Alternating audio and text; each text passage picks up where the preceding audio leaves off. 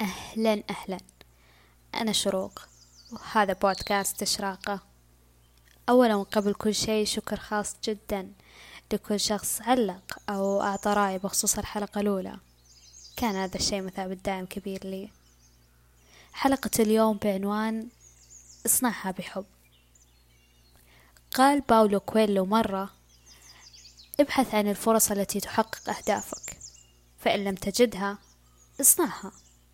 واللي خلاني من خلال حديثه أتفكر كثير عن احتمالية صنع فرصنا هل هذا الاحتمال أصلا وارد؟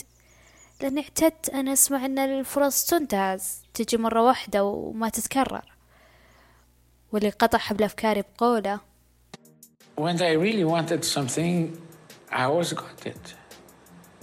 Huh? Positive and negative. Because the universe does not think. You know, you have this subconscious mind uh, that sometimes is attracting tragedy.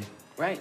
Attracting bad things, you know, because you want to be a victim.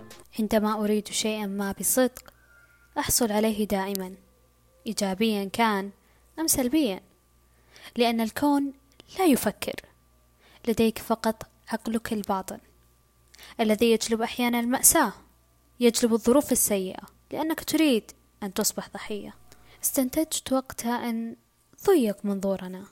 حصلنا بأن حصولنا على فرصة هو مثل صيد سمكة واحدة متجاهلين عمق المحيط وسعته. واكتفينا بظننا أن فرصة العمر فاتتنا. أو من الممكن أنها تفوتنا. وهذا بحد ذاته كارثة. لو أعطينا نفسنا فرصة فرصة حقيقية بين كل شخص يصنع فرصته الخاصة. بدل انتظارها. وقتها بيكون واقعنا مختلف لأن الفرص لا تحكر بمكان أو زمان معين. مهما بلغ سوء هذا المكان أو حتى قلة عطاء لك يظل وحدك أنت تقرر كيف ومتى تكون فرصتك. إن الله لا يغير ما بقوم حتى يغيروا ما بأنفسهم. كونوا دائما مشرقين. يومكم سعيد.